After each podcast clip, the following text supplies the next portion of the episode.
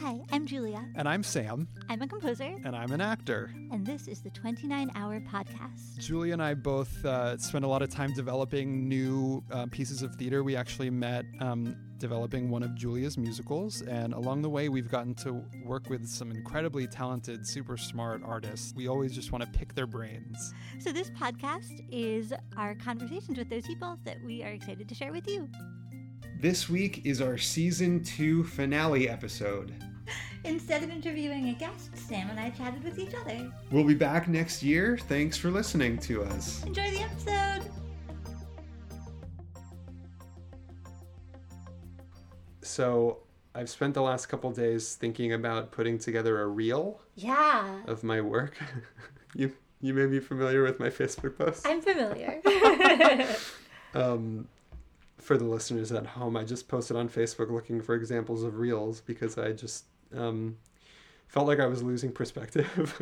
I just wanted other examples and to see what felt successful in other reels.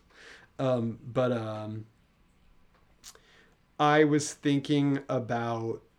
Um, uh, at first, I was thinking about putting the musical stuff and the like, sort of just like straight play, acty, TV, film stuff in one reel, and then I was like, these really don't feel like they go together, huh. and so I'm thinking I'm going to have to separate them out into two different things. That's smart. Um, That makes total sense now that you say it. um, yeah, because I and and like honestly, I've never seen one that has both. But like for me, I was just like, oh, it's my work, and so it's just like both. Right, right. Um, I've been wanting actually to put together a reel for myself for forever. yeah. And I can't decide if I'd want to do it with like live videos of concerts or demo recordings that I slaved to make as perfect as I could and production photos. Mm, you could do a mix of both. True. But then do you think the bad parts of both would pop? Like the less good sound quality of the live recording and the dullness of no one's moving. Interesting. I hadn't thought of it that way. Um, Did you think about what if everything was bad? well, I guess what I was thinking about was like if you are excited about the demo of one particular song, but you're excited, you're more excited about a live performance of a different song, then why not um, highlight the versions of each thing that you think is best? yeah, that makes that all checks out. That makes sense. Because theoretically, and you know, in practice, who knows, but theoretically, the people who are checking out your reel are curious and excited about your work and True. looking for the good parts. True. And hopefully, they're not looking for the bad parts. And that's something I've been having to tell myself as I've been trying to make my own reel. Um, What do you think's the ideal length for a reel? I obviously haven't done any of this research yet. I'm just gonna learn from you. um, I have no idea. Hmm. I think it depends on your body of work and um, your the style of your Hmm. reel, Hmm. Yeah. and also what your goal is with the reel. hmm I feel like my goal is like, I spend so much time like zhuzhing my website and being like, any path you could possibly want to go down to learn about me, you can. When in fact, the average person is going to spend maximum two minutes on my website, and having something that will show variety within the amount of time someone will realistically spend. Hmm. Wait, I'm sorry. Can you say that all one more time? Yeah, like I feel like I'm so proud of like the depth of my website. Like Uh-huh. if you wanted to, like you could go and check out the individual page for each show, which Yeah. has you know all this stuff, and here's the shows for kids, and here's the standalone songs, and you know here's film scoring. But like no one is going to explore my site that way. I feel like anyone who really comes to my site will spend a maximum of five minutes, and I have all this stuff, which I feel like actually makes it harder for them to know where to spend their five minutes. Oh. Why are you assuming they're only spending five minutes? I don't know. I feel like I don't spend that much time on other people's sites when I go. Well, and when you say people, are you talking about industry people or are you talking about like audience people? I guess I'm mainly thinking about industry people.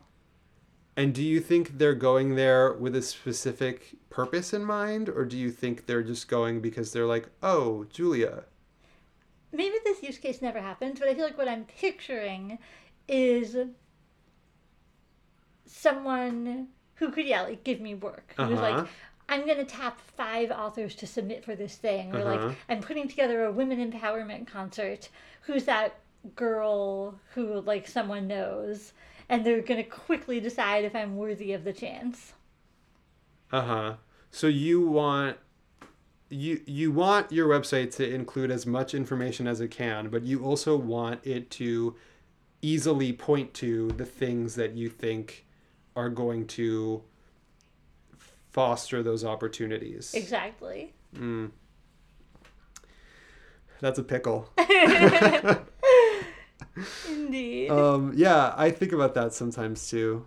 Um, I also so the other thing I've been thinking about a lot is um, something you said on an earlier episode of the podcast, which we haven't yet mentioned. Is like this is our like season finale. oh yeah! Surprise! this is the season finale. That's why this is happening. um so i uh in preparation for recording this like season finale episode i was um thinking about previous episodes and i was thinking about something you said about um letting your work speak for itself like you you prefer to just let your work speak for itself and like i am 100% of that mindset as well and i'm often finding myself in a situation where in order for my work to speak for itself, my work has to end up in front of people.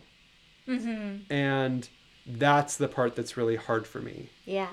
Um, is getting my work in front of people. And um, this reel stuff is a bit of a reaction to that. Um, but I I really think I'm starting to realize like how integral that part of this industry is because you can be doing incredible amazing work but if you can't get anyone to look at it it isn't going to turn into anything else you yeah. know No, totally. and I think about that in relationship to the thing that we talked about with Max Chernin about um, when we were coming back from our shows, and I was saying I was having a hard time um, maintaining that sense of momentum. And he was like, Yeah, because when you're out of town working on a show, you're working in service of that piece. And when you're back in town pounding the pavement, you're working in service of yourself Yeah. and I, that um, that really like hit me really hard. Um, and I'm still sort of making. I still haven't been able to make heads or tails of how to um, turn that um, awareness of that into a helpful practice or habit. Mm-hmm. Um, I but mean, I sometimes I don't. This isn't quite the same, but I think about, you know, how that thing was going around about like recognizing emotional labor and like how you know women do all this stuff to foster social relationships and this and that, and like, hey, look, society, it's real work, and like sort of feeling that way about this whole side of things about because sometimes I feel like it's so guilty like oh I didn't write today like I just updated my website like that's the soulless dad work but like it's like you know I mean it's not emotional labor but it's like the necessary labor that like, it's like hidden keeps labor. your art afloat yeah, yeah. Yeah. Yeah. It's just like the thing i'm grappling with is like if you're if you're if you're good at the art part but you're bad at that business hidden labor part. Are you a good actor? Are you a good artist? You know what i mean? Yes, think you are. But like but like does but um right you're a good artist but are you good at your job? Uh, right like does like do, like um are you good at in your career? Are, are you good in your career as an artist? Yeah. You know? Yeah.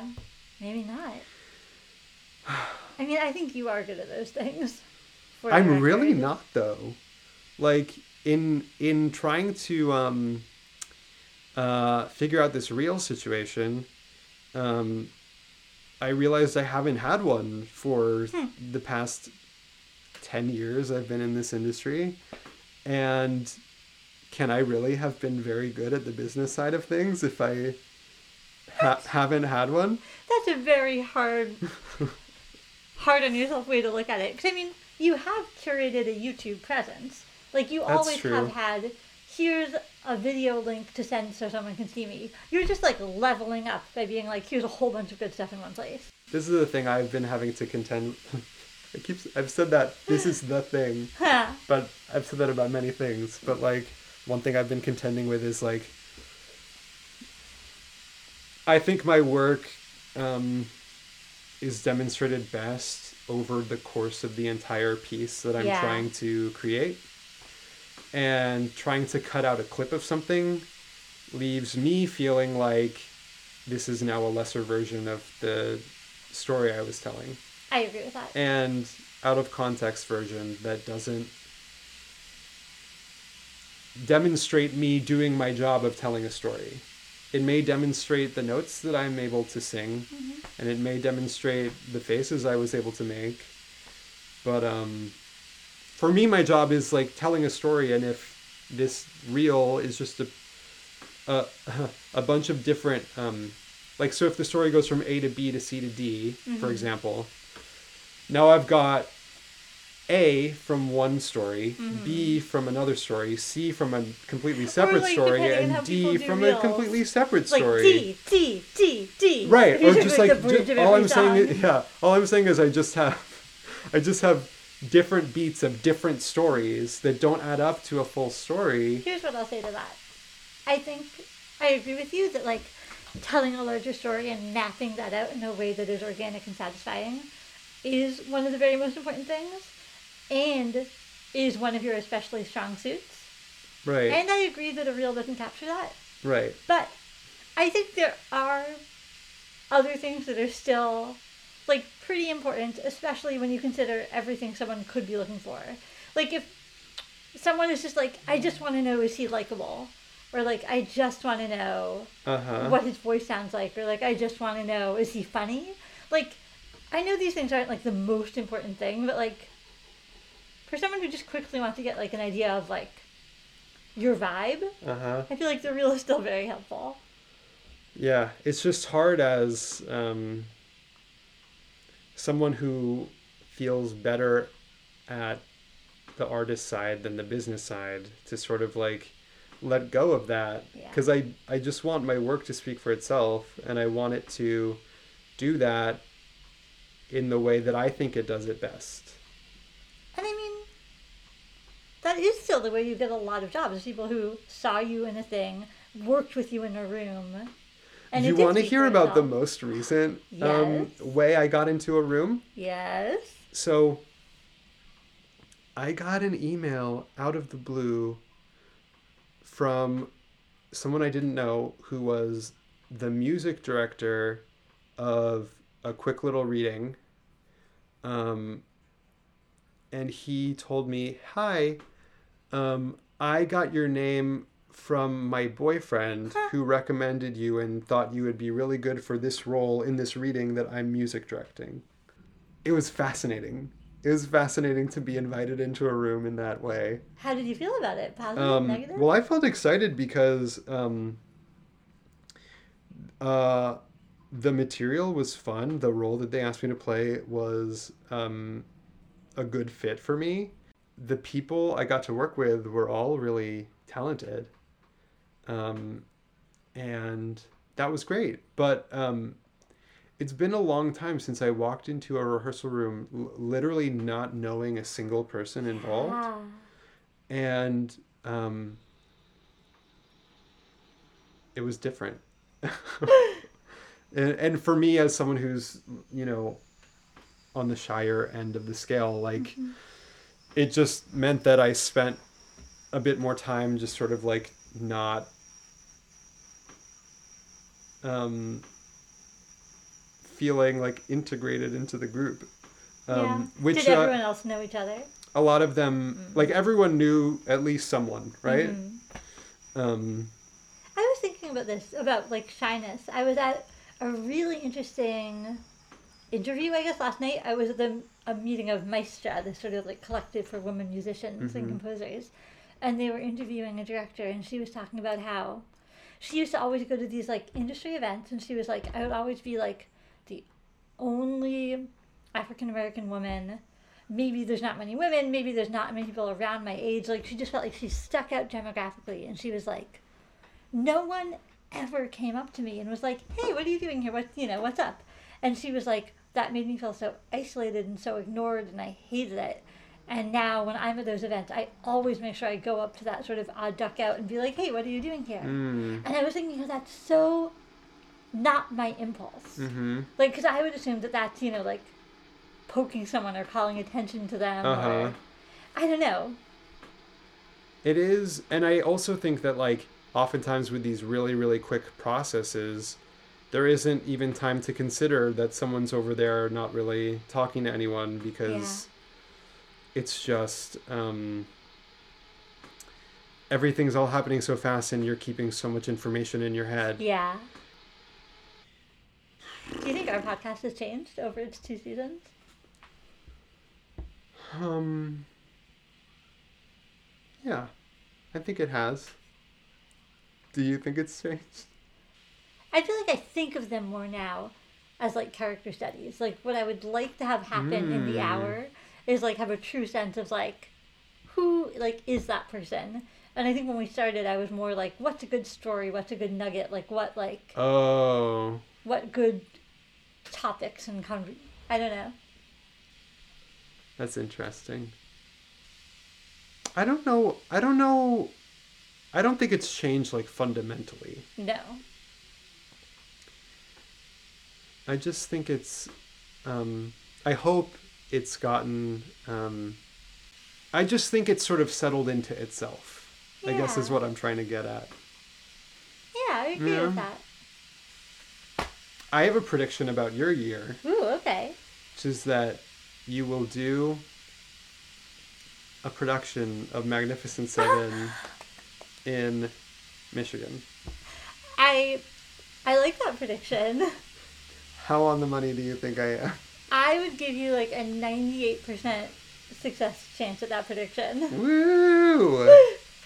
Um, when does it start? I think our first rehearsal is March 31st and our first performance is May 1st. Oh my god. So, how are you feeling about that at this point? I guess it doesn't like totally feel real yet. It still feels so far away. Uh huh. It's it's interesting because like when we did Pregnancy Pact, we like we were super involved. You know, like we had like auditions and we were there and we knew we were getting into. With Loneliest Girl, we weren't there for auditions, but like there was, you know, obviously we knew we had you. Um, we knew that Matt loved Allison, and then we loved her too much her. And you know, we got to like every person who was being considered. We saw videos of. We talked about it. There were like many discussions. With this production, it feels a lot more like, ooh, like I'm excited to hear who the cast is. Like we've been involved, but not nearly. It hasn't been nearly as much of a process. Got it. So I feel like it's cultivating a sense on a larger scale of relinquishing control for Hmm. things other than the writing, Uh huh. which so far, for me, is actually sort of calming. But I think it's just because I'm honestly so exhausted and world weary at this point in time that like I don't have the stamina to work myself up into a frenzy about it. Okay. Well, I guess that's a pro and con situation Yeah. for world weariness. Yeah. I actually do think that. I feel like because I'm so existentially overwhelmed, it is making me less neurotic in a way that is interesting to experience. Wow. Sounds nice. Pros and cons. Um, But yeah, I'm excited. I am excited for Flint. great. Um, do you want to make any predictions for yourself? I think what I hope. I hope I forget if we talked about this on the podcast before, but this year was so much about finishing things. Like we finished a draft of Mag Seven. We had sort of, you know, a new draft of Reverend Vodka and Me that still feels new. We finished something blue. Like it was just about like getting across some sort of, if not a finish line, some sort of milestone with these pieces we've been working on for years. So I feel like next year is going to be back in the cycle to the point of like creating brand new stuff, Oh which is scary and exciting. Yeah. So I feel like it's going to be like a big like choreomania year. Oh cool.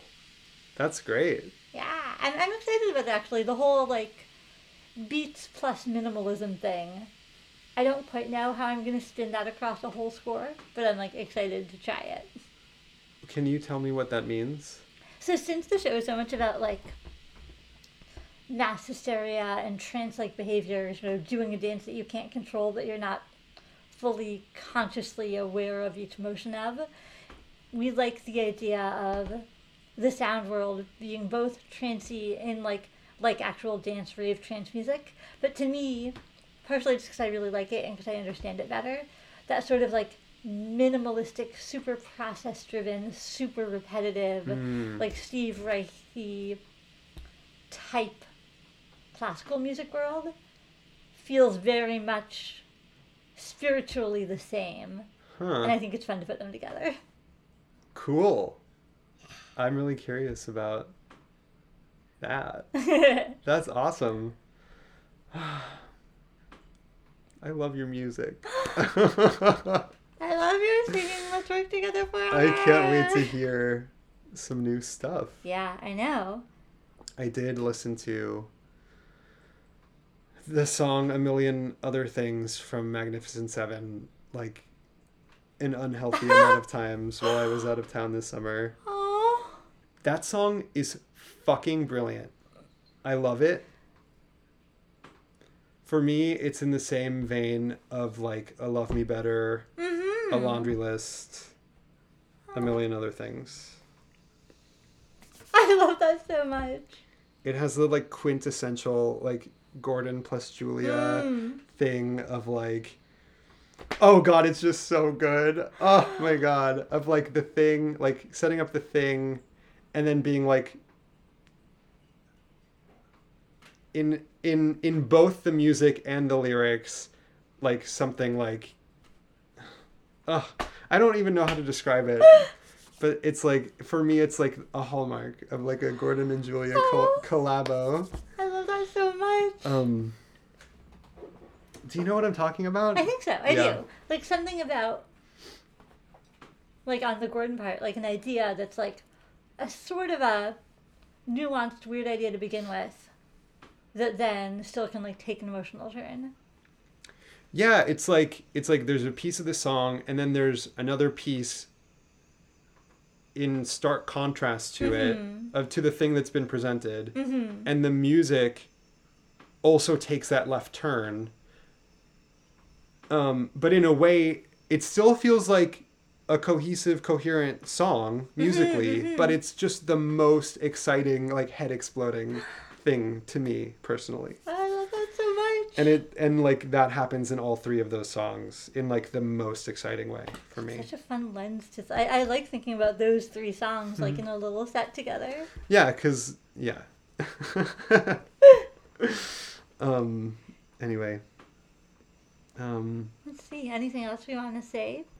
is there anything as we talk about the podcast and how it's evolved Mm-hmm. is there anything you're thinking about about the future of the podcast Ooh.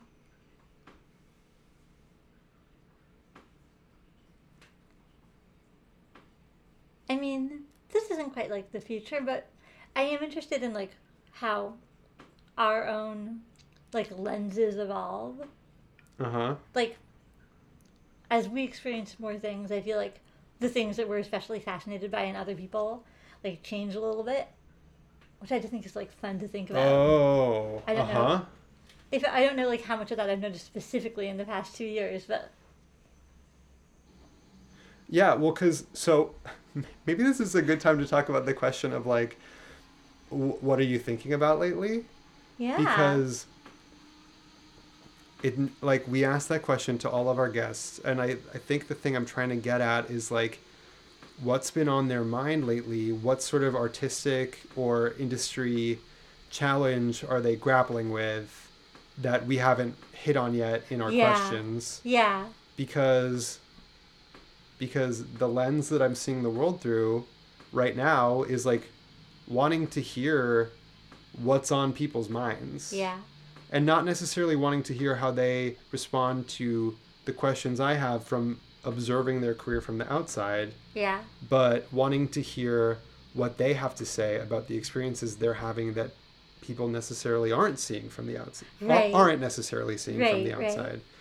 And like, um, I don't have access to that thing unless they sort of like share it Yeah. And so I don't want to be too um, leading with those kinds of questions because I really want it to be something that I couldn't have imagined leading it to. Right. You know right. what I mean? Yeah.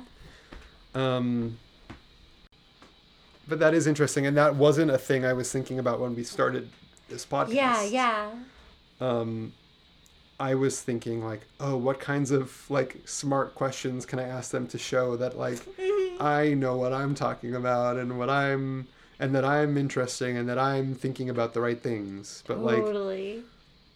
there aren't necessarily right things to think about except for like the things you need to think about right now to do the things that you want to do. You know?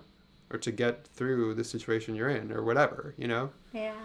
Um I do feel like I've also become increasingly interested in things that are nothing to do with the industry, and then Yeah. like knowing we'll find our way back to the parallels, and like how everything informs everything anyway. yeah, you are very good at finding those parallels back. And I'm not. I don't think that's true. Um, but you're right. Because everything informs everything.